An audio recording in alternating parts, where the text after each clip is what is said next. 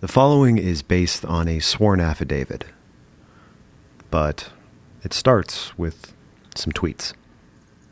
Here are just a few.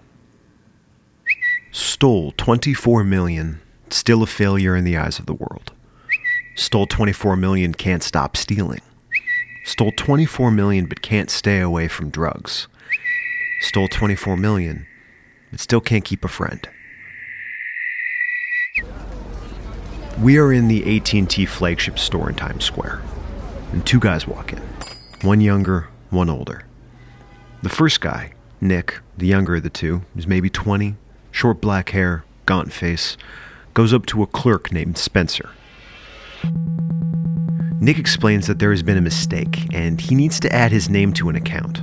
He's got the info, the account number, the PIN, he shows his passport, and the employee Spencer goes to add Nick to the cell phone account. But there's an outstanding bill, and the employee says that Nick has to pay it before he can add himself to the account. Nick says forget it, and he and his friend walk out. You see, the employee Spencer was this close to making just a huge mistake. Because you see, if Spencer had let Nick add his name to that account, well, let me take you through what would have happened. First, Nick would have used his newfound presence on the phone account to redirect all incoming traffic to the number to him. This includes texts. Then, he would have used that number to get past the two factor authentication, protecting the original number holder's cryptocurrency wallet. The kind of thing where you're texted a PIN when you try and log into an account. Which is all to say that 20 year old Nick would have pretty quickly had complete and total access to an online wallet worth millions. And he would have stolen every cent. Were it not for Spencer. Which begs the question who was the guy who walked in with him? The other guy is Chris, author of the affidavit on which this story is based.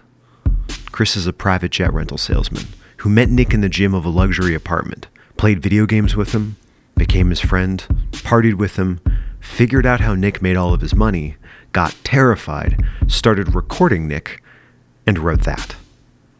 That story is based on his claims. There hasn't been a trial. We can't verify that. It's speculation.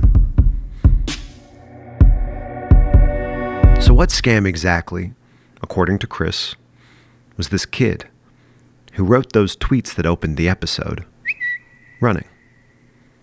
How exactly does a 20 year old steal $24 million? This is the SIM swap on this episode of Hacked.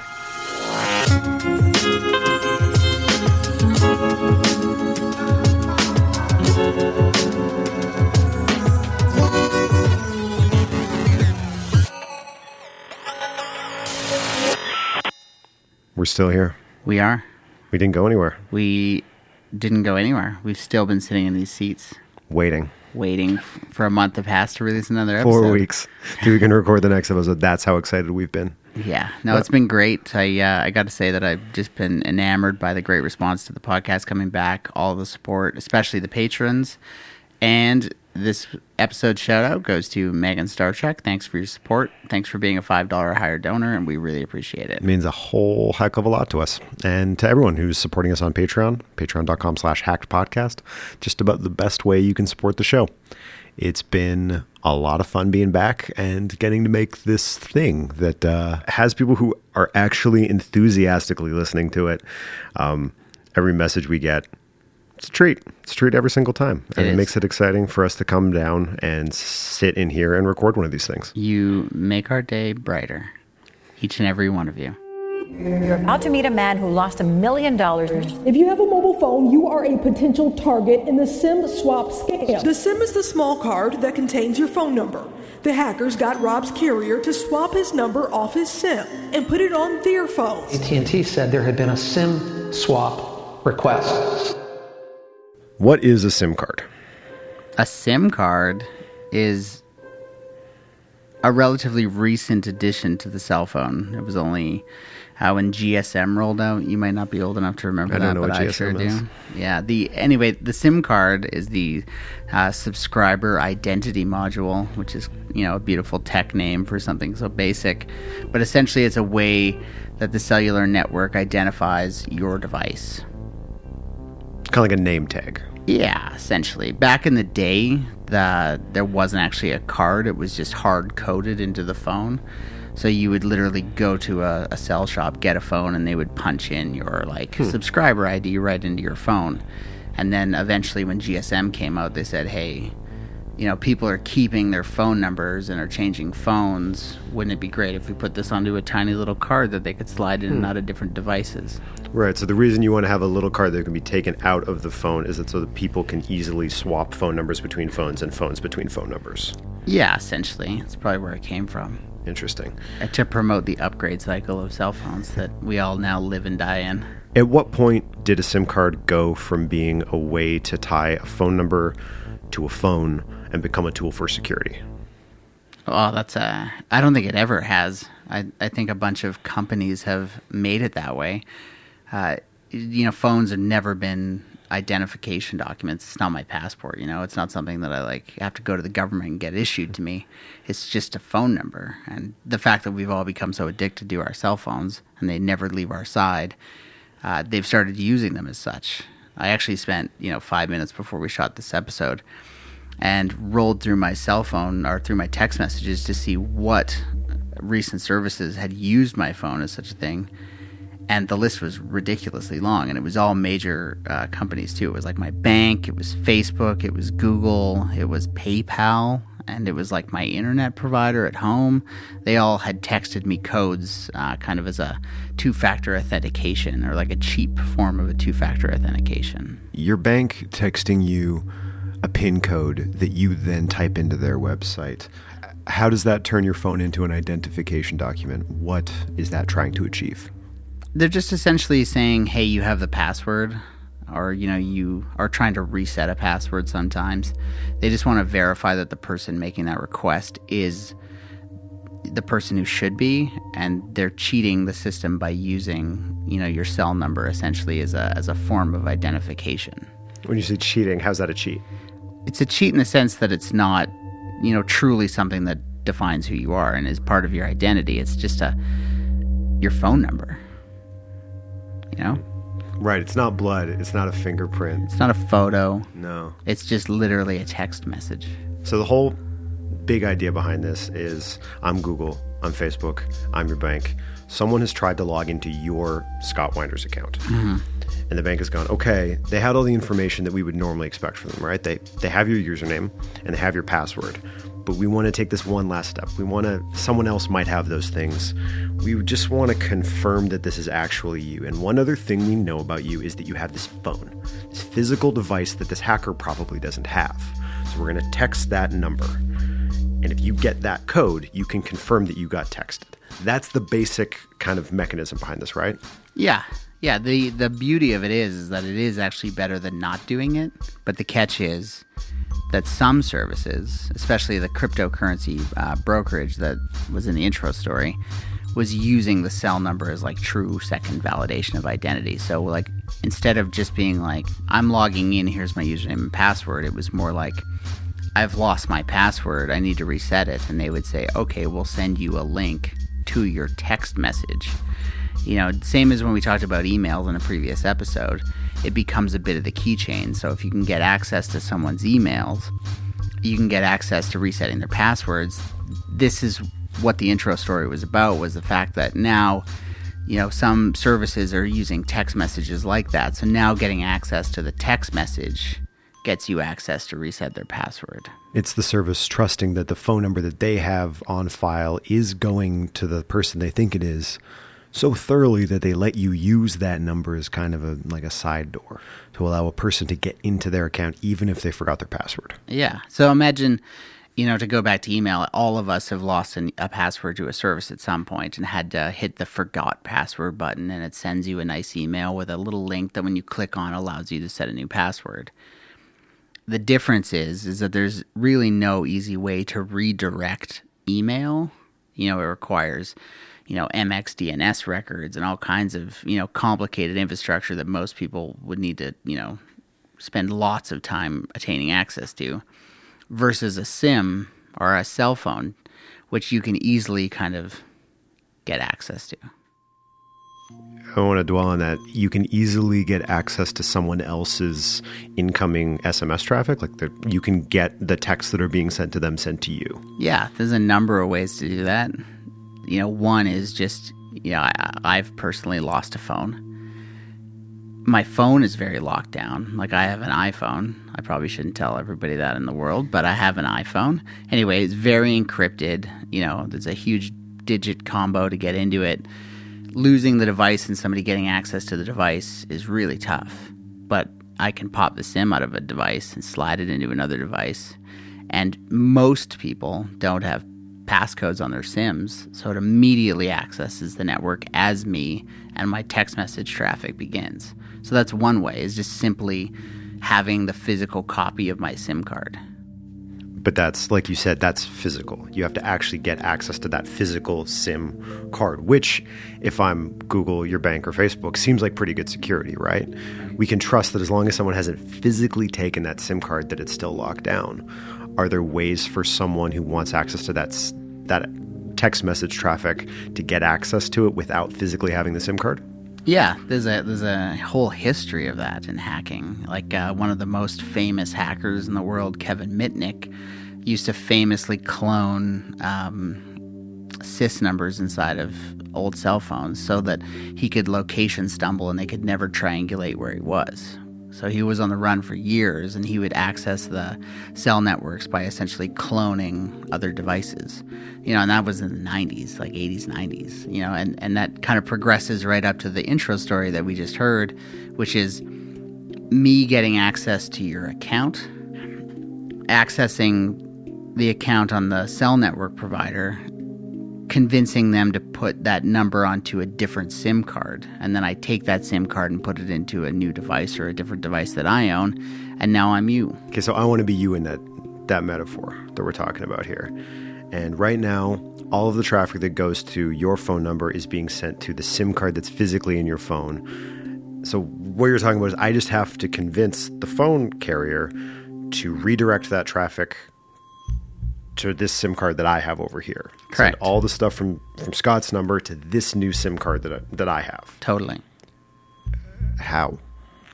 Yeah, it's it's it's definitely not the easiest thing, but it's not the hardest thing. Like social engineering is probably the easiest way to attain all that information, and that's just literally like manipulation and you know that's been going on for thousands of years and you know some people are really good at it and you know the the gentleman from the intro story had essentially done that. He'd socially manipulated or socially engineered somebody into giving him all the information that allowed him to access his account. And to think that like he stopped short because of like a little unpaid bill is is wild. So it really just comes down to can the person do a reasonable impression of you? Yeah. Over the phone. Yeah.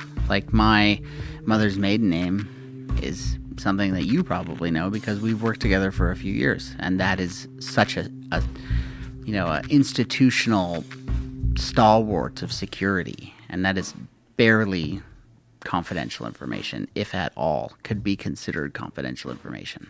So I've decided on a person that whose sim I want to clone, basically. Sure. Um, Me, hopefully. It's you. Oh.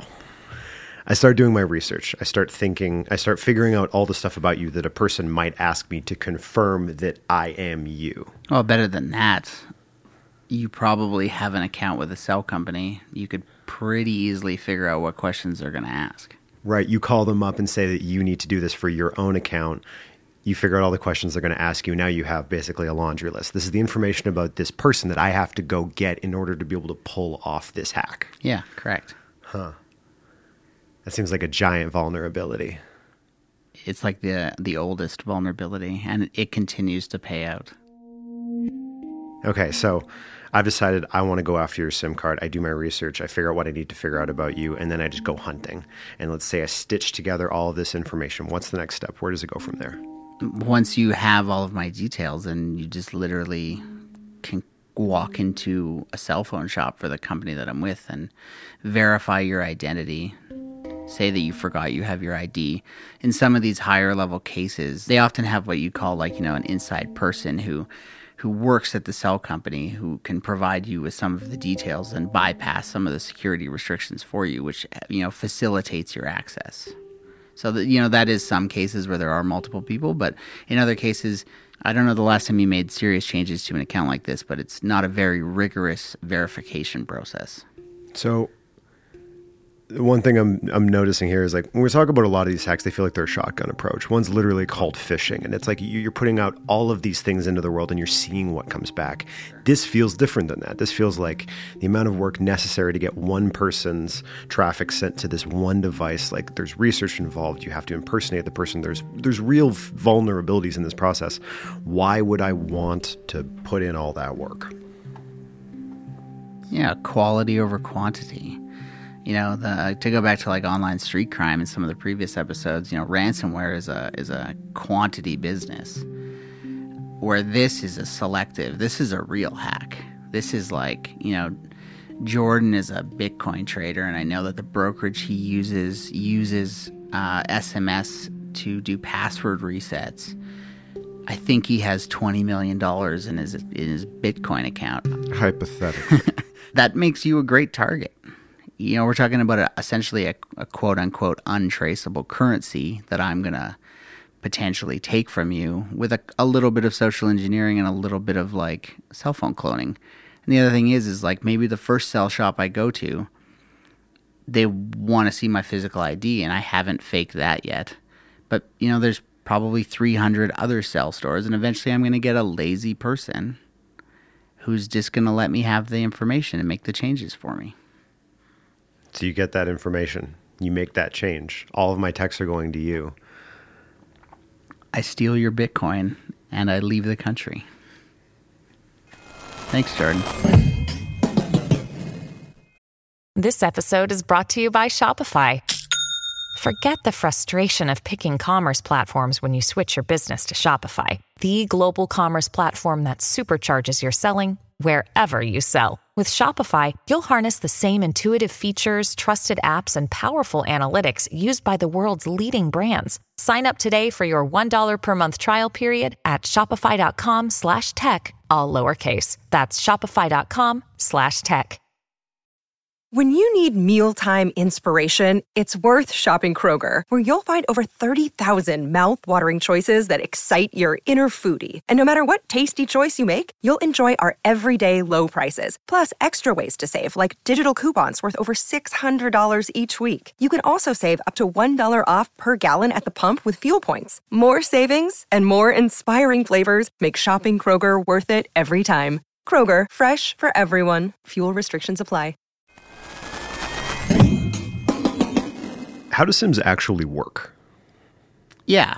So consider them to essentially be a small computer sitting inside of your phone. They have their own programs, they have their own data reserves, they have all this other functionality, which can be communicated to wirelessly, but we'll get into that later. When your phone tries to log on to the cell network, there's really two big pieces of information that are critical to that process the IMSI number which is the International Mobile Subscriber Identity Number, and then the KI, which is the key identification. So consider these kind of like the username and password. And they're often, you know, kind of coded into the SIM card. So these username and password kind of um, have an encryption algorithm that they kind of vibe with the network, and that grants your phone access to the network. So that's kind of how they work. We could get into the encryption side of it, but probably don't need to there's different versions of SIM cards over the last, you know, 20 years. And the first ones were very easily clonable. The encryption algorithm was really basic, and you could actually brute force uh, kind of figure out what the key identification or the KI number was that's been mostly fixed in the newer ones. So in like the version two and version three of the like SIM standards, it's much different. So they're much more secure than they used to be. Sure. So there's really no reason for a hacker to try and figure out what that IMSI and that KI number are because it's just going to be too difficult. You need to just get the traffic redirected to a whole new SIM card with a whole new IMSI and KI number. That's going to be simpler than trying to work through these impossible numbers. Yeah, often the to go back to the you know quote unquote inside person. Uh, if you have true access into the cell network information, you can actually grab data tables of all of this information and just kind of make your own sims. So that's a different a different way to solve this problem.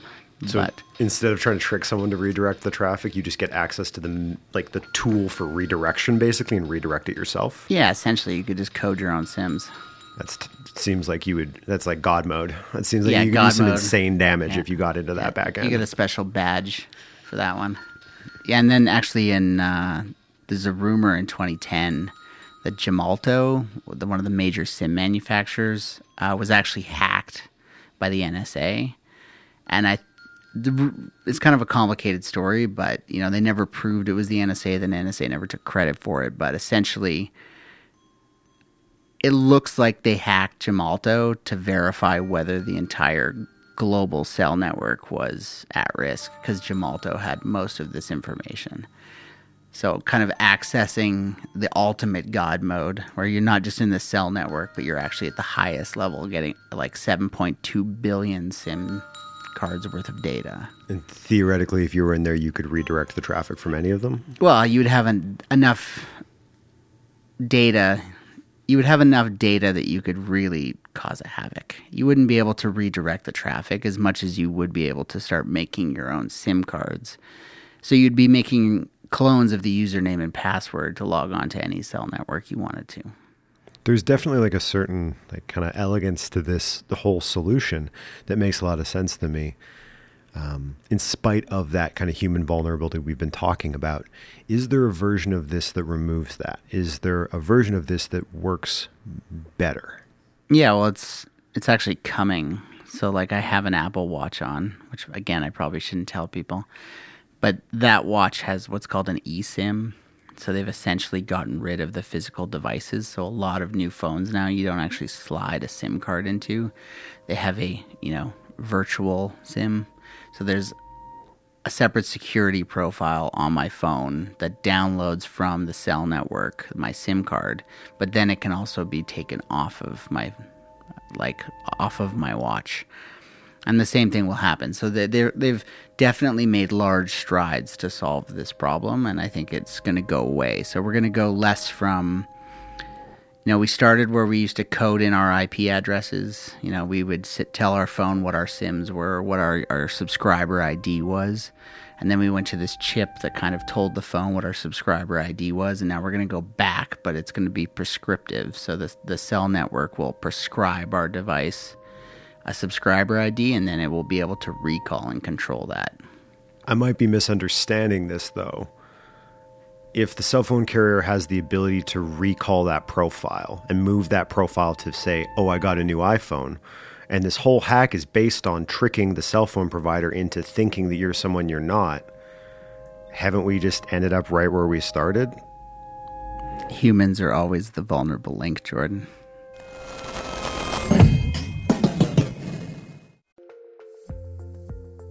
All you want is to meet your security and compliance requirements. But your business technology keeps changing. Cyber threats emerge every day. More regulations apply to you now than ever before, and your IT resources remain limited. The Center for Internet Security can help. At CIS, we work to create a safer world for people, businesses, and governments through collaboration and innovation. Using a community driven consensus process, we work with IT professionals and volunteers around the world to develop and maintain security best practices. These resources save you time, money, and effort wherever you are on your cybersecurity journey. We also work with U.S. state, local, tribal, and territorial government organizations to share information with one another so they're stronger together. Join us today in creating confidence in the connected world. Visit CISecurity.org to play your part.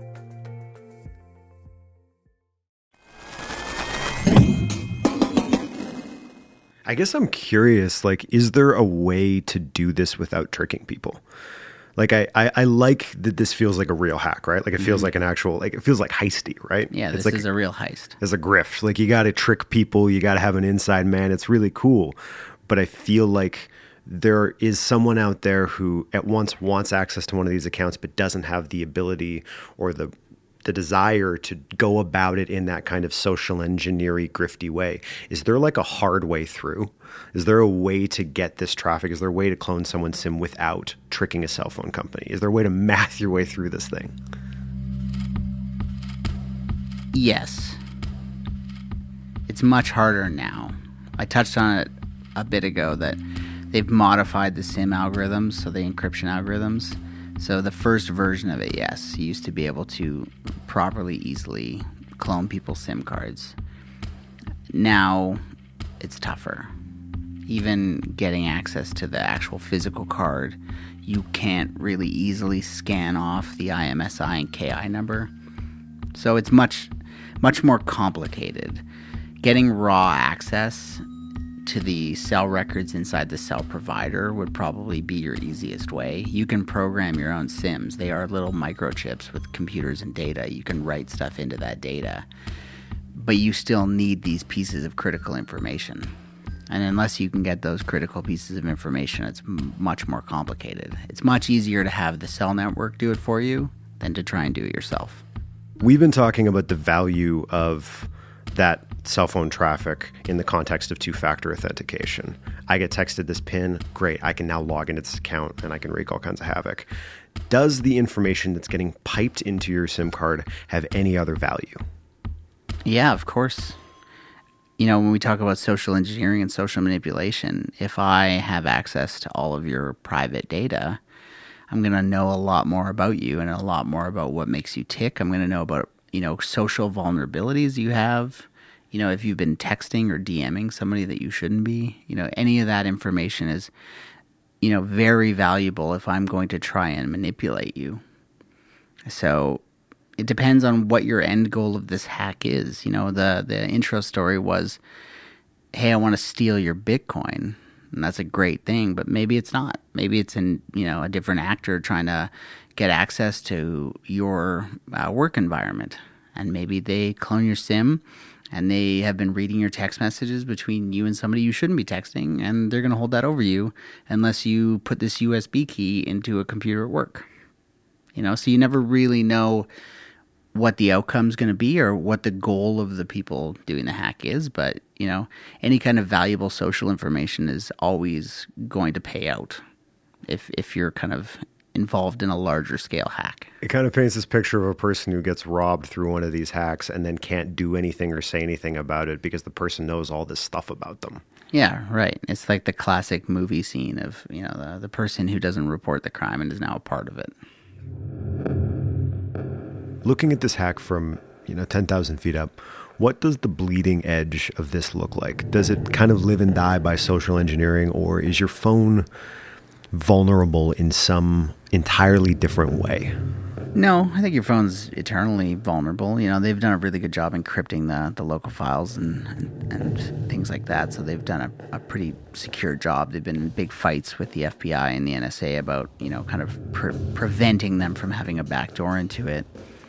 But there, there actually was um, recently some interesting news that had come out. I think it was at the end of last year, you know, September, October there's kind of a control protocol. So your phone SIM card being kind of like a little microchip and kind of having its own programs needs to be communicated to via the cell network occasionally. And um, it turns out that that's as simple as sending, you know, binary encoded text messages to your phone. They'll never pop up on your phone. You'll never know that it's happening, but it's happening in the background.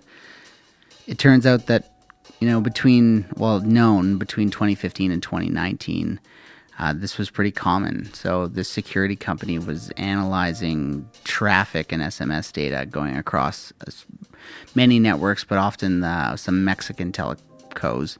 And it turns out that some third party actor was essentially pinging cell phones, getting location data via the, the chip.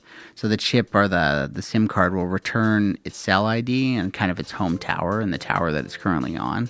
And they can use that to essentially kind of pinpoint where the phone is within a relative proximity.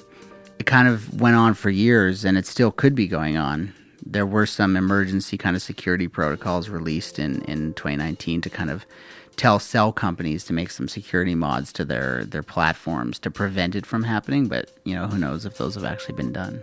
You're saying that cell phone carriers have the ability to, on the platform that text messages get sent on, SMS. send some piece of information to your phone that tells your phone to ping back with some piece of information about it, who you are and where your phone is, kind of thing. Well, it, that is a few of the commands. It can actually send a plethora of commands as far as like open browser and download this.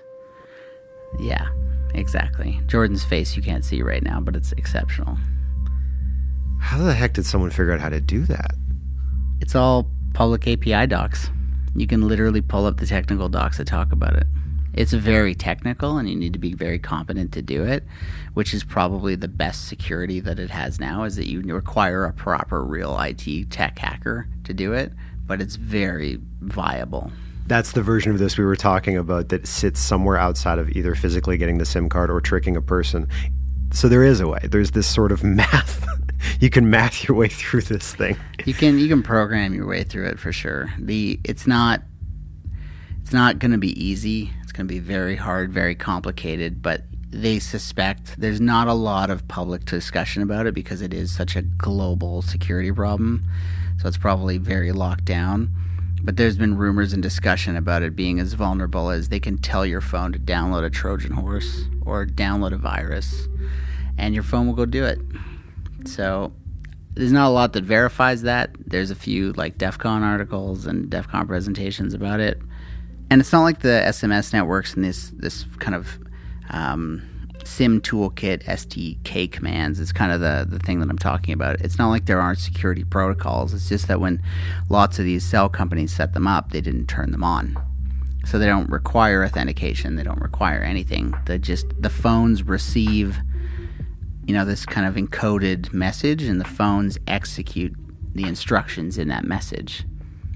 You know, so many vulnerabilities that exist in the world today are because of improper setup whether it's someone figuring out that if they impersonate you, they might be able to get traffic redirected to a new SIM, whether it's someone figuring out how to send these weird phantom text messages that make your phone do stuff.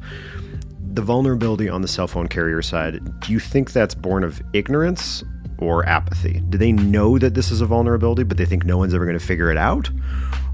Or do they not know about it until somebody exploits it? Yeah, I think that's the case. I don't think anybody's, you know, willfully um, negligent. I think that many of these hacks of opportunity that come up, and like lots of the, if you go through like the CVID, like the security logs of, you know, insecurities that are found in the resolutions, you know, they're all kind of just accidental.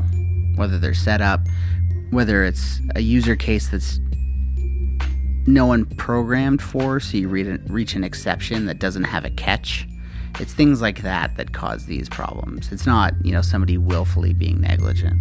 You kind of come back to that thing we've talked about this before, but it's this idea of like you can point all this money and all this time and all this energy and all these resources and the smartest people you can conceivably hire for the most money at solving a problem, but you're never going to be able to outsmart just the hive mind, basically.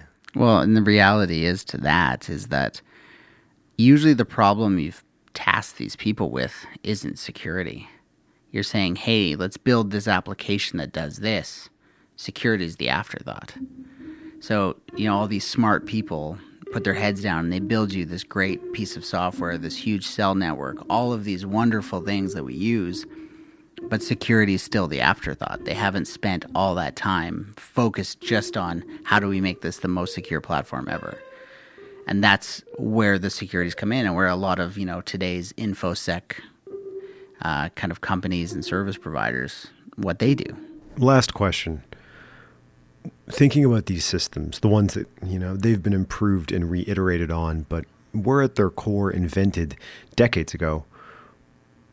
When the people who were designing those systems were designing them were they thinking about security or were they just trying to make it work I think like this is you know just my personal track record. But I think of the last twenty five years, a lot more people think about it.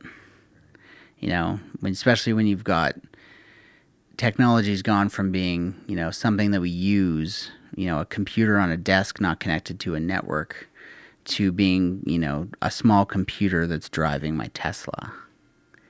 And, you know, when we talk about security or the impact of insecurity, that's a huge difference. You know, I'm not going to lose my Word document with my resume in it. I'm going to lose my life.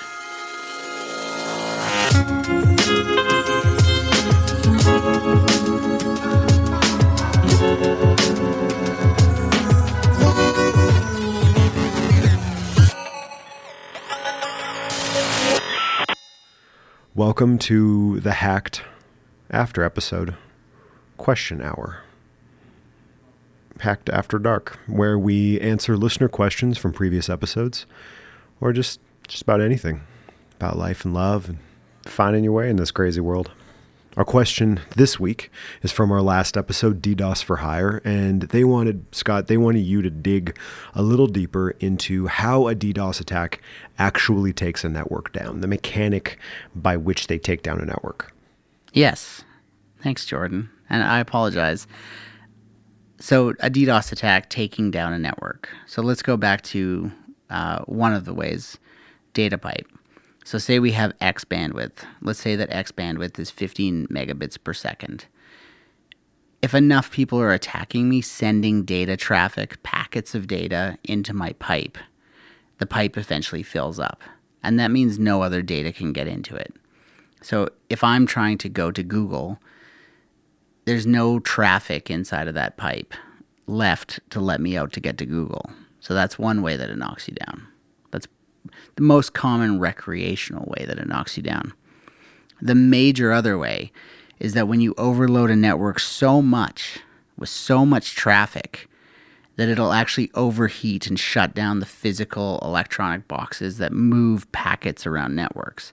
So if you're sending so much traffic through that the capacity on all of the network routers and switches is capped out, eventually they might overheat, shut down, melt. So those are the two probably main ways that DDoS attacks affect and disconnect things from the internet.